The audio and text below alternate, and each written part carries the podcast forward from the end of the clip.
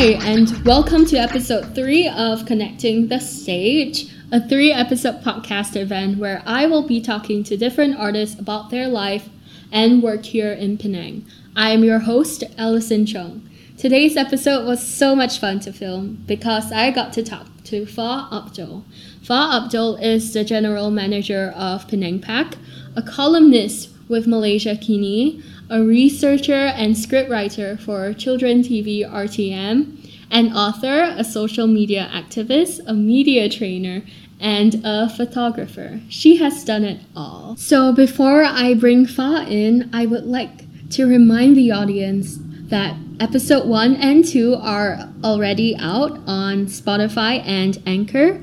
So if you haven't listened to it yet, please do. Episode 1 talks about me and why I started this podcast and what it is for. And episode two is an interview much like this one, but with Charity Young, who is a performer. So I am so excited for this episode. Let's get started. Welcome, Fa. It's such an honor to have you here today. Thank you so much for agreeing to come on the show. Um, when I decided on this project, you were actually the first person I thought of. So I'm so grateful to have you here today. Thank you. Thank you, Alisa. The pleasure is all mine. So, this interview will be about your experience as a playwright in Penang and your involvement in the industry. So, what I first want to know is what was the catalyst for your involvement in this industry? Has it always been something you wanted to do? Well, writing has always been something that I was I'm passionate about. You know, I started writing when I was 13 years of age. My dad bought me an old used typewriter and said, type away whatever you think, whatever your thoughts are, just type away. And you know, then plus with my mom's ability to be a great storyteller. So storytelling and also typing. So yeah, writing came quite naturally to me and my involvement in theater, uh, it started in 2012 when I joined Short and Sweet Kuala Lumpur. And that opened up a whole new world. I mean, you know, I was already interested in writing, and then I was also doing script writing for children's show in RTM. And then I started writing articles for columns. And this was just another way of, you know, sharing my opinions and doing a different form of storytelling. So I was captivated by what theater can do, you know, whatever that we can put on a theater space, and then how we can uh, share our mindset with people and then encourage dialogue of any subject matters that we wish to. That was just amazing. And once I did that in short and sweet, um, I knew, I knew it was it was where I wanted to be. Ah, that's a nice story. So you said 2012, right? So you've been in this industry for almost 10 years. How much has it changed since you started? Okay, I, I feel that um, the progress has been rather slow because first of all, theater, you know, the culture of going to theater, it's, it's not really our culture you know i mean of mm, course we had uh, wayang kulit and you know all those uh, you know traditional kind of theaters that we had back in the old days but having a performance performing arts center and having people go and pay tickets that's uh, almost double or triple of what they used to pay in the cinemas to watch a live performance is is not really a concept that many people share. As such you know although we have a theater going community the community is quite small.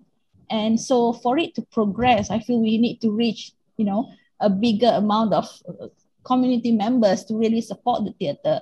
Uh, but having said that, it's great to have uh, many young people, young blood in the um, theater uh, groups who are joining theater these days, thanks to theater clubs, you know, uh, in schools.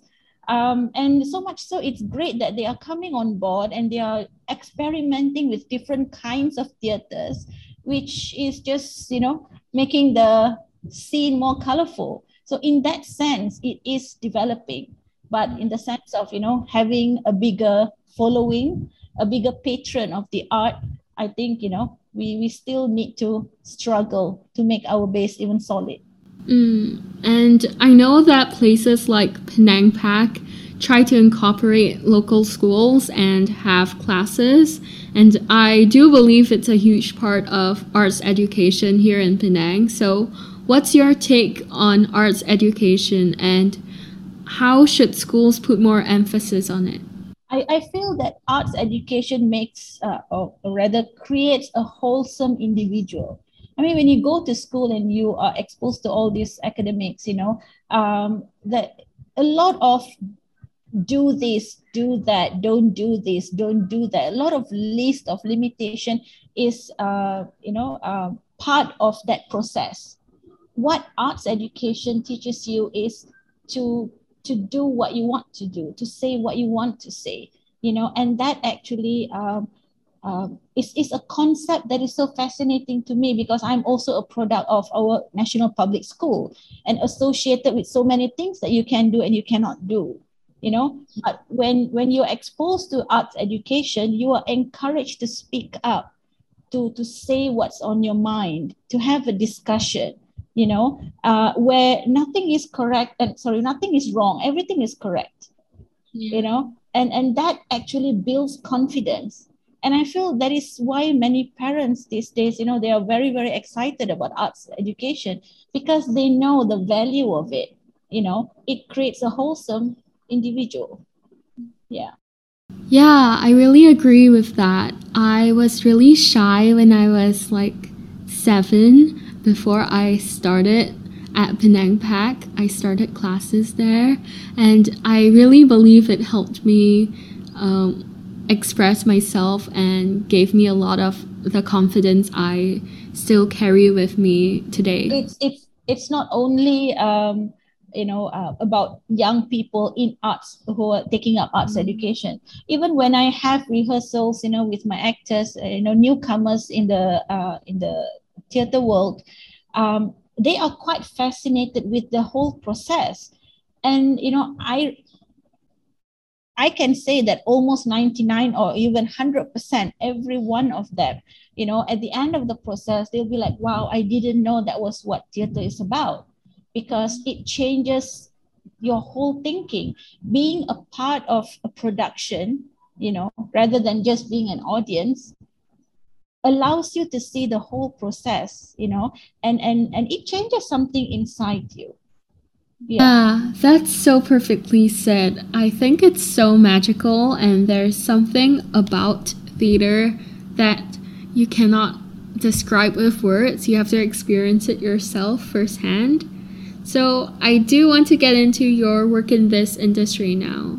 You have written and directed so many amazing projects, including a show I did with you in 2019 that you directed.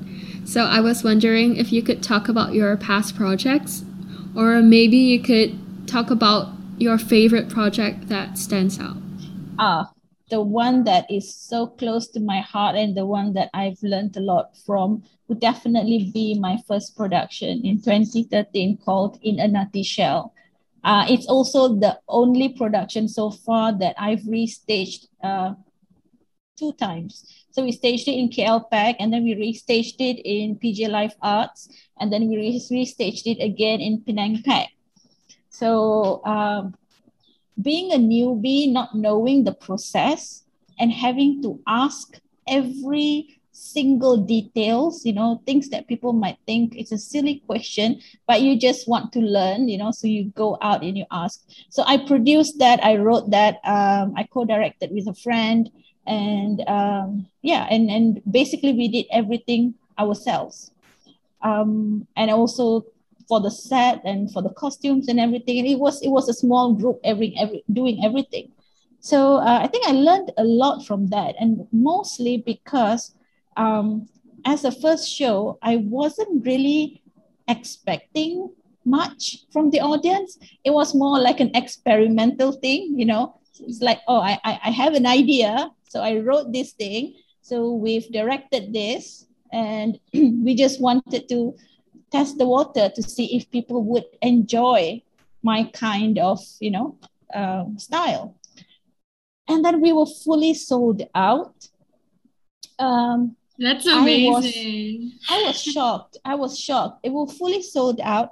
And uh, because we didn't have much money, we had to stage it in Indicine, which is, you know, uh, one of the smallest uh, black box area in KLPac, where there's no proper stage. It's just like a room with bunch of chairs and, you know, an empty uh, front area.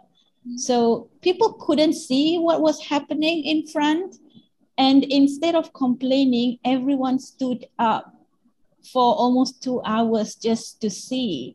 And at one time, this, you know, elderly lady started coughing and had asthma attack because she was laughing too much. she had to walk towards the back of the room, take out her, you know, uh, inhaler. Yeah. And then, you know, after pumping a few times, I thought she was going back, but she just stood there and continued laughing and watching. And that actually gave me that confidence that there will be people who are enjoying to watch something different, always so close to my heart. Yeah. yeah, that's such a fun story. I'm sure you must have felt really good as a newbie, as a newcomer in this industry, and getting such an amazing response. Um, do you have any other stories like this? This story would be, you know, in, uh, inspiring for many uh, people out there who who've always wanted to be uh, in theater, but you know, never seemed to get a chance to do that um, th- this uh, my lead character for Tales from Amma's Kitchen, Auntie Narinda. When I met her, she was uh, 68, 69 years old. And um, she loves theater. Her last uh, participation in any theater production was when she was 16 years of age. That was like donkey years ago. Okay and then uh, she she got into her studies she got married she had her career she had to bring up her children her grandchildren. So years just passed by. And then she was in her late 60s and she started having a lot of time in her hands and you know uh, came back to watch a lot of theaters and remembered how much she loved it. And then she thought okay you know what the heck i'll just try to audition if the role fits me. And she got a a, a, a call back a callback for uh, Shakespeare Goes Bollywood, which uh, I did back in 2016, I think. Okay, Shakespeare goes basically Shakespeare Goes Bollywood tells the story of um, assuming that Shakespeare was actually an Indian guy, an Indian storyteller, you know, um, who was reincarnated from the real Shakespeare. So lots of dancing. A lot of dancing, a lot of singing.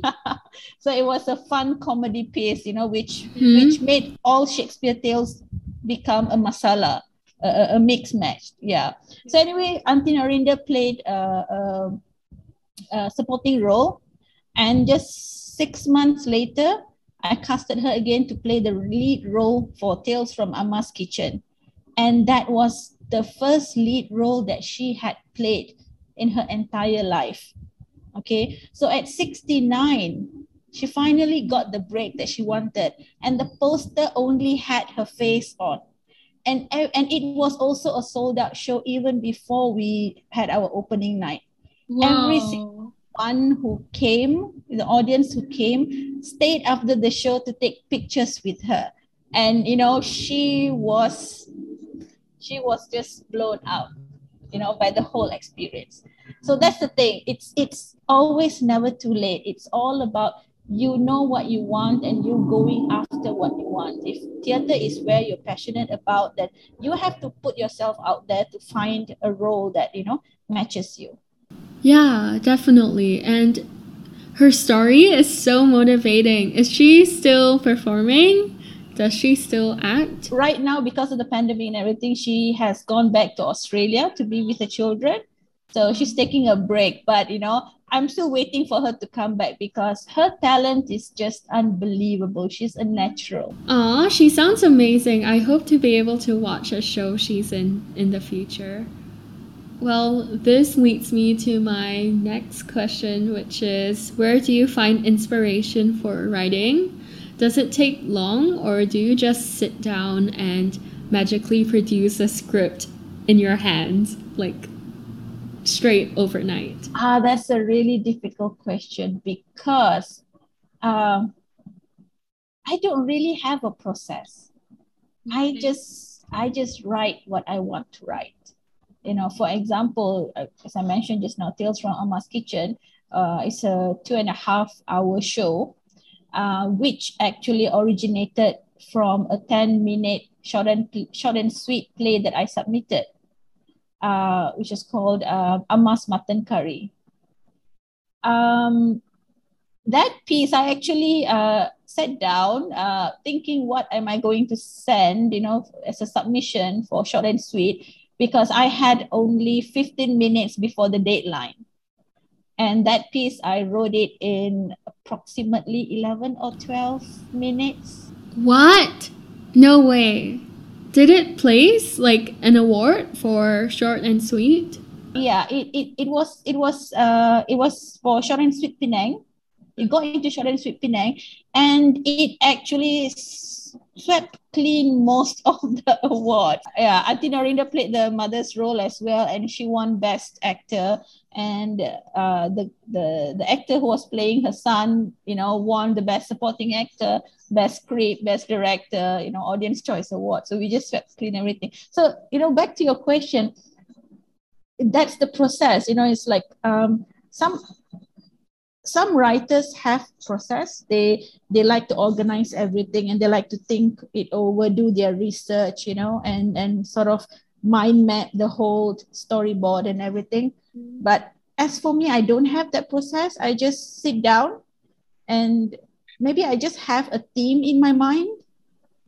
And following that theme i just I don't know, I just write. Oh, so your writing is quite spontaneous. And I feel that after the first few minutes of writing, the character sort of just carries on that conversation and the story. And it's it's no longer me writing, but the characters writes their own stories. Ooh, speaking of characters writing their own stories, how I was wondering how often do you let your actors change the script and improvise? As a director, okay, as usually, um, writers don't like people to change what they've written, okay, because scripts tend to be their babies, and you don't you don't mess with my babies. that's that's uh, what most writers feel like. But um, having been a writer and then putting on a director's hat, um, I I learned it through the hard way that um, you cannot mix the two business together. When you're writing, you're a writer and then full stop. And then your role changes and then you become a director. And as a director, you have to take certain actions to make the play even better, right? You cannot get attached to the script that has already been written. So as a director, I usually allow all my actors to have fun with the script. If whatever that's written, you know, doesn't really resonate with them, and they feel that the character that they have already worked out in their mind wouldn't actually be saying things you know as it's written. I give them the freedom to change it you know. And making scripts flexible in such a way also i feel allows a lot of chemistry development between actors. And um, and when they make the script to be their own they feel this sense of belonging you know like this is now our baby together. You know it's not only the writer's baby it's now our baby you know? So as such they they really put in more effort into making that production a success. And so far having allowed everyone to play around with scripts and being flexible and changing things as we see fit i think you know uh, for me actually it it really works you know? That really works. And when we put up the show, uh, audience usually feel uh, it's so natural. They don't really see actors acting, but they see, you know, actors telling a story and the story that is very much their own.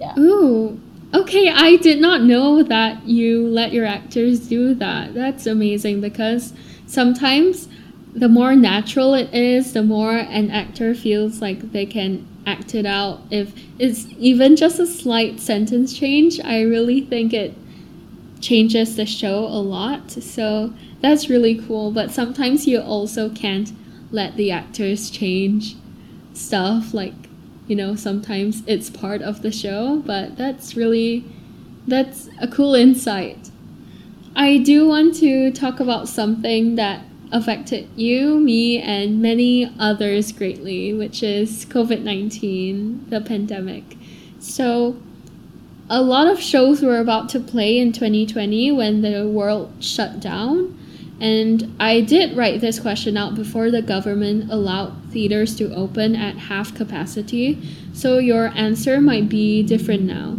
But could you talk a little bit about your work with helping to keep Penang PAC afloat and how have they been affected by the pandemic? Okay, the thing is, um, I have been a freelance uh, theater practitioner for many, many years.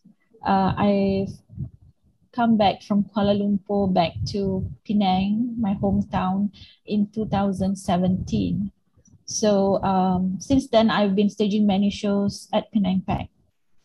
But um, in early 2020, I saw an advertisement looking for um, publicity and marketing manager for Penang PAC.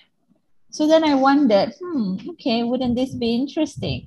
Perhaps I have something to contribute to Penang PAC. So I went for interview and I was accepted. And my uh, starting date was actually 1st of April, which I made fun because haha, it's April Fool, you know. So the first day I go to work and everyone's like, haha, you're not hired actually, you know, so that kind of silly thing. But it actually backfired because it was haha, because in March we were hit with COVID 19, yeah. you know, and Penang PAC uh, was affected.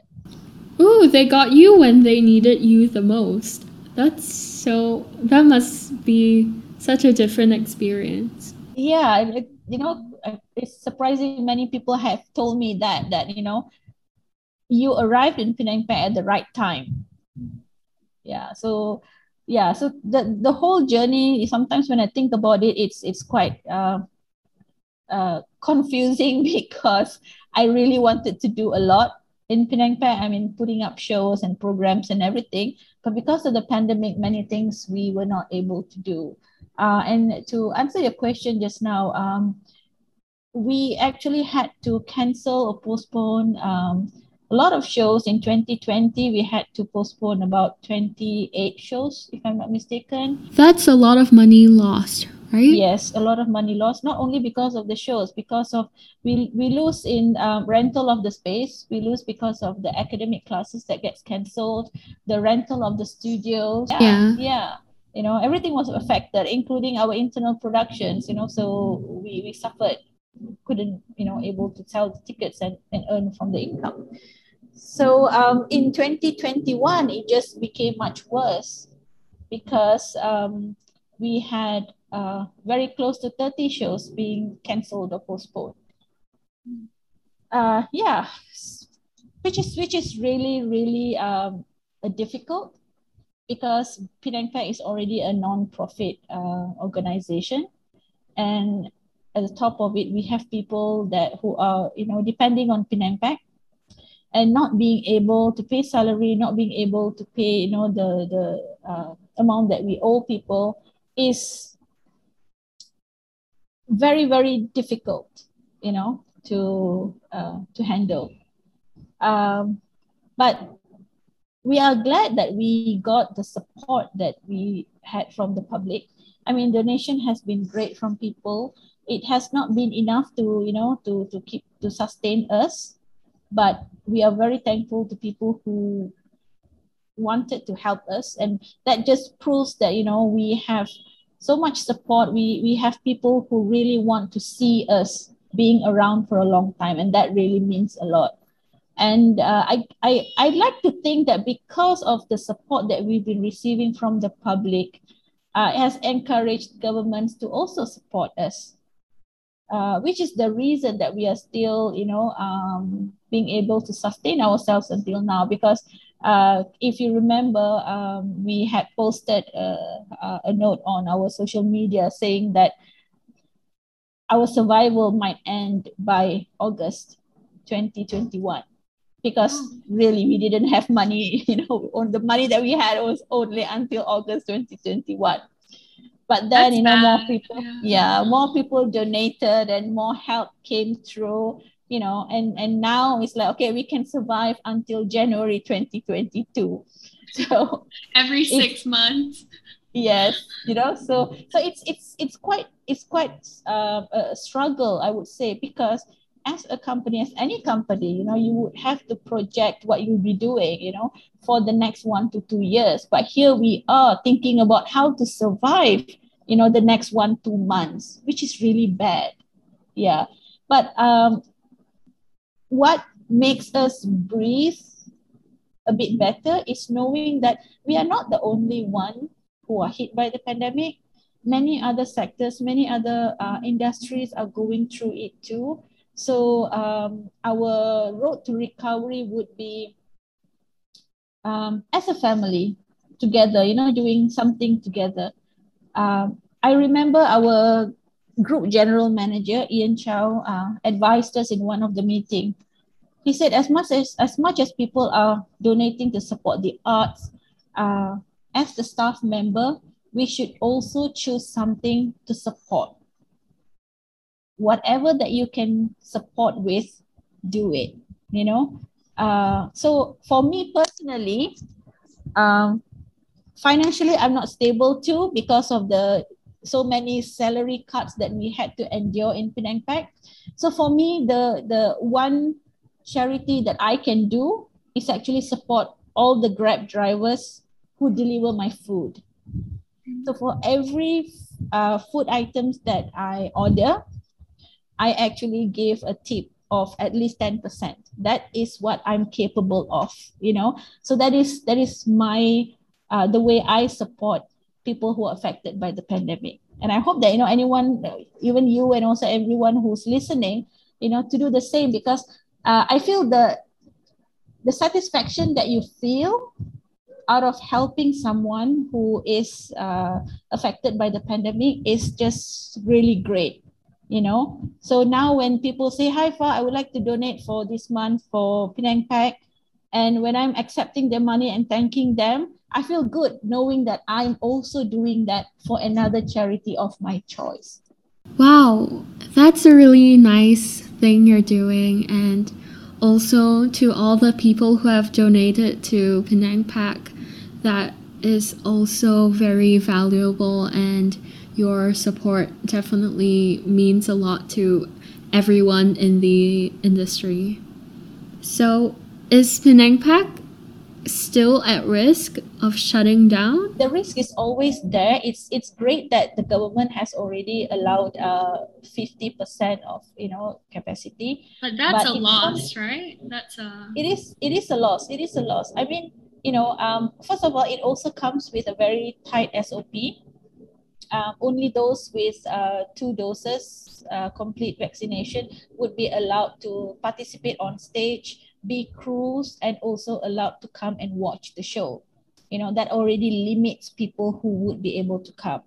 And not to mention, there will be many people who are still not comfortable to come, you know, which we can't blame them. You know, everyone should be uh, very cautious about their social involvement.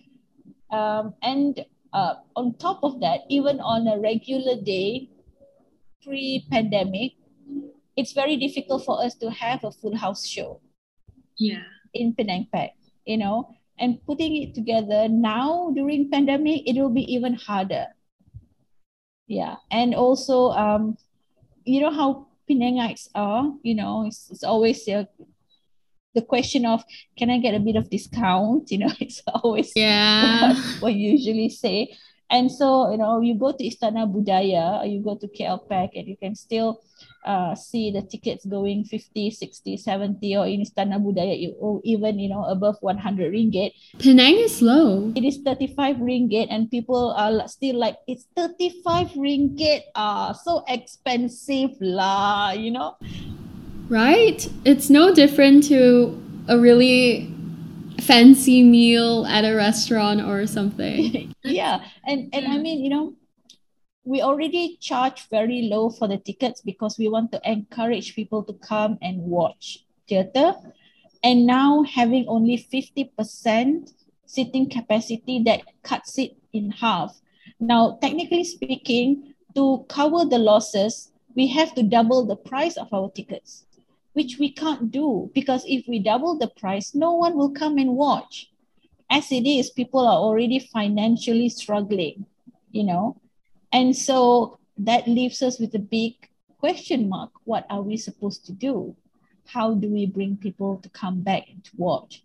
Which is why at this moment we are still considering what we should do so we are moving very slowly. The next step is um, to do recordings in our stage and then put it on online uh, and then see how it goes, how things improves. Because uh, frankly speaking, also many of our staff are not fully vaccinated yet. Not many, I would say a few are not fully vaccinated yet. Uh, and so we need to buy some time to, you know, to really be prepared to uh, pick up from where we left and then continue with our live performances. Yeah. But uh, I foresee things to be very slow at the moment. Uh, people are still very cautious. I mean, you know, people have no qualms to go dine in, you know, take off their mask and eat and drink and chat and sit there for one and a half hours. But then definitely coming to a theater space where they will definitely be in their facial mask for a longer time and not taking it out for dining or whatever but still they would feel unsafe. I mean i guess you know psychologically that's that's that's how the thinking is. Yeah. Mm, so yeah. it will be a, a slow process towards recovery but hopefully it is a process of recovery. I hope so too. And on the previous episode of this podcast charity young was here and we talked about how KLPAC put shows online. They filmed it and they put it online. Do you think it has helped in raising funds? Um, not really. Um, because if you look at the shows that we've put online, the tickets are basically 10 ringgit, 15 ringgit, and 20 ringgit. They don't go anything more than 20 ringgit because we know people are struggling. You know, it's COVID. Many people don't have work. People are trying to you know hold on to what they have minimize their their, their expenditures. So we want to make it affordable for everyone. So we've we've kept our ticket prices very very low. And not only that in the beginning we uh, had a, a pay-per-view uh, sessions. You know it's like um, it's just like theater. Uh, you you buy tickets for that specific show and then you watch and then that's it you know? But then we listened to our patrons who were quite uh, um, um, who who were quite clear when they said that they really wish that we had a show for a longer duration of time so people can actually you know come and watch in their own sweet time you know? So we changed our method to instead of okay we have three shows which shows you want to watch we changed it to okay you buy the show now and you can watch it from now until 31st of december. You can even watch it multiple times. Wow. That that sounds like going to the library but theater version. Yeah and, and keep it with you and you know and sharing it with everyone staying in your house and you know just hoping that they don't share it with their friends. Yeah. Yeah. So so we are doing so many different methods to make it to make theater accessible for our patrons. Uh, and that's the most that's the main um, focus for us to put shows online so that uh, our followers have something to watch and their cravings for theater would be fixed. Yeah but um, as much as income, um, not so much. Uh, but yeah, but but but definitely they do support. People do support, and we are happy with that. Yeah, but yeah, we, we cannot sustain ourselves just depending on the online platform shows. Yeah, that makes sense. But also, it's quite cool to be to have technology be this great that you can watch shows online you can put them online and people can watch and people can pay and support because many years ago this wouldn't even be a thing. Right? anyway, we are near the end of this episode, but I still have a few questions for you. One of which is being in an industry where you are challenged daily and always critiqued must be hard. So I was wondering if you could share about the biggest challenge you have faced in this industry and how did you overcome it? okay, the biggest challenge would definitely be when I was uh, staging sex in Georgetown City. Oh, I remember that. we, we, had a group of protesters who thought that we were actually going to stage uh, pornographic materials on stage. And although after we explained it to them, they just, you know, did were not wishing to listen to it. And I even invited them to come and watch the show so that they can see what's actually happening uh, but no, they were not interested. They were more interested in having the protest. So anyway, to um, silence them, I changed the title of the show to Love in Georgetown City because, you know, I thought they were triggered by the word sex. So didn't didn't do any difference. The protest still continued. Um, we had police officers come down to Penang PAC. Uh, we had uh, members of the city councils coming down to Penang PAC wow. from the licensing department coming down to Penang PAC. So it was a big headache because I was the producer and the director and the writer, and I was in the middle of putting up a show, and then there I was having to explain to these officers and running to the police station because a police report had been made against me what? for trying to, you know, tarnish the image of Penang. But it's just a comedy. I got to watch it and I think it was really funny. It was just a comedy. Thank you. But that's the thing, you know, uh, I thought everything was solved when we continued with our opening night. But um, yeah, so uh, on no on the opening night, it was still Love at Georgetown City. And when we were having the show, we had uh, undercover undercover police officers around and they actually were um, with the technical crew and also among the audience. And even before that, they checked our uh, content and our video recordings from full dress rehearsal just to give us an okay, you know, uh, green light to go because it does not have any pornographic materials. Um, but then while we were staging the show, there's, there was a lot of commotion happening outside. So groups uh, of protesters came straight after their uh, prayers at the mosque and straight came to Penang PAC and started, you know, pulling our posters and making a big hoo that we had to, you know, uh, close our shutters. And after the first great opening night and, you know, selling out all our tickets throughout the show, we were informed by the police that it will be good for us to take a rest for a while because the protesters were planning to come again the next day and the next day and the next day. So we had no choice but to give refund to everyone and uh, take a break for two months. And then we came back uh, as Rebound.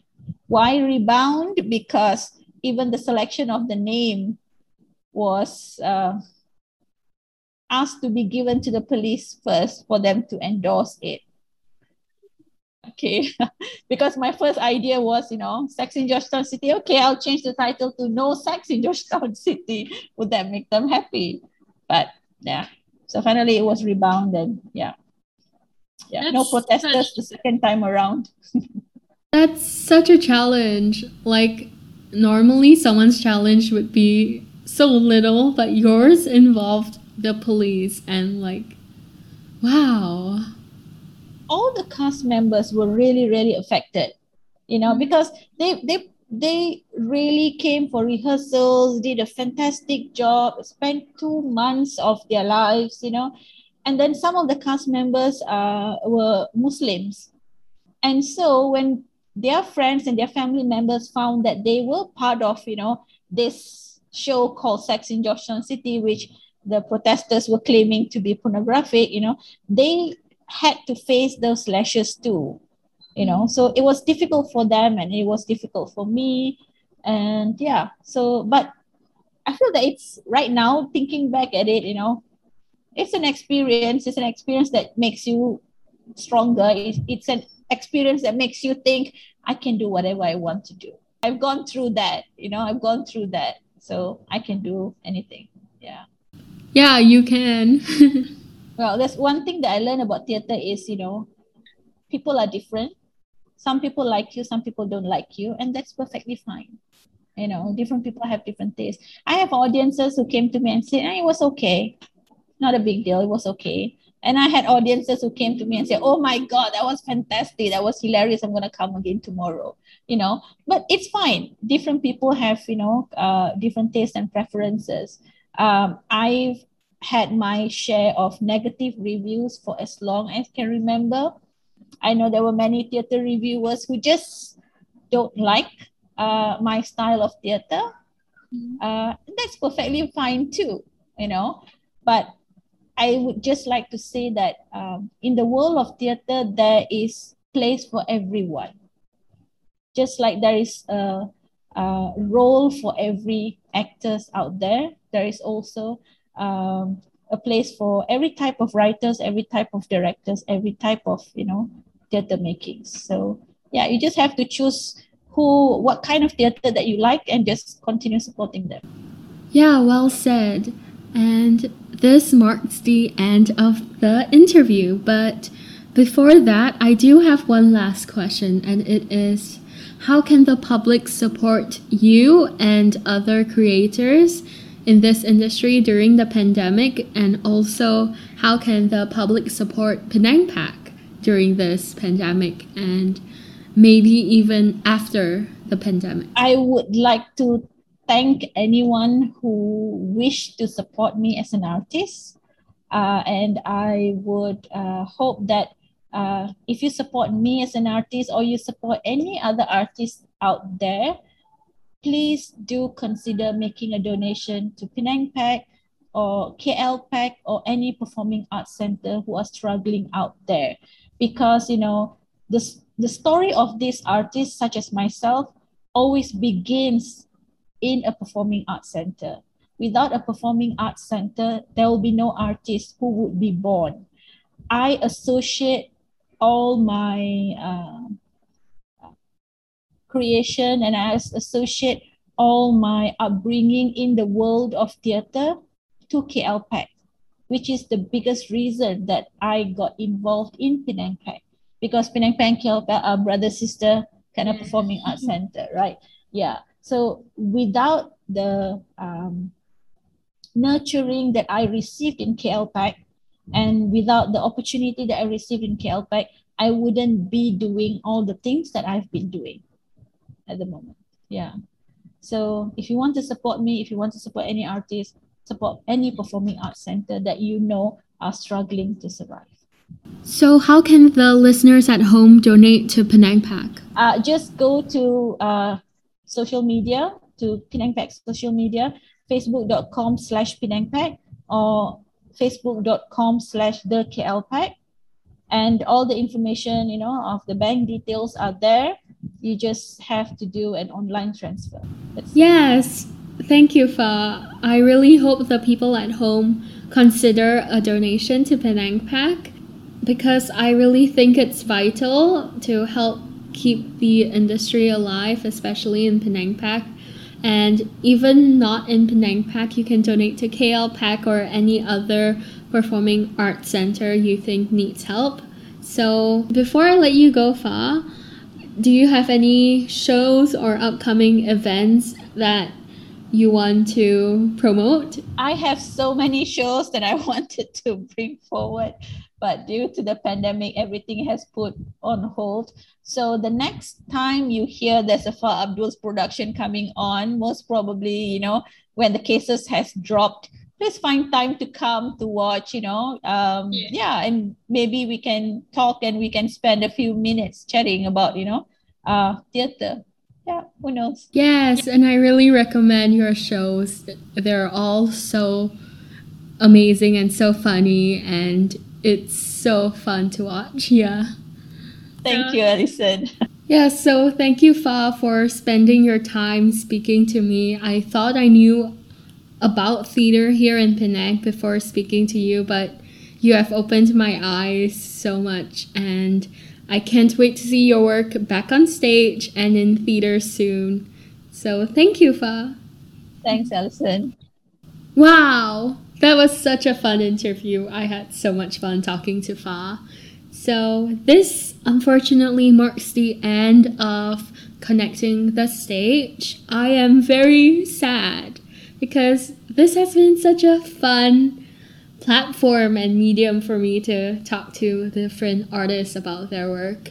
So, I really hope that you are now more aware and grateful for the arts and that you understand that arts is a medium for many people to express themselves and it's such an engaging and tight-knit community and i really love it and i hope you have a newfound appreciation for the arts.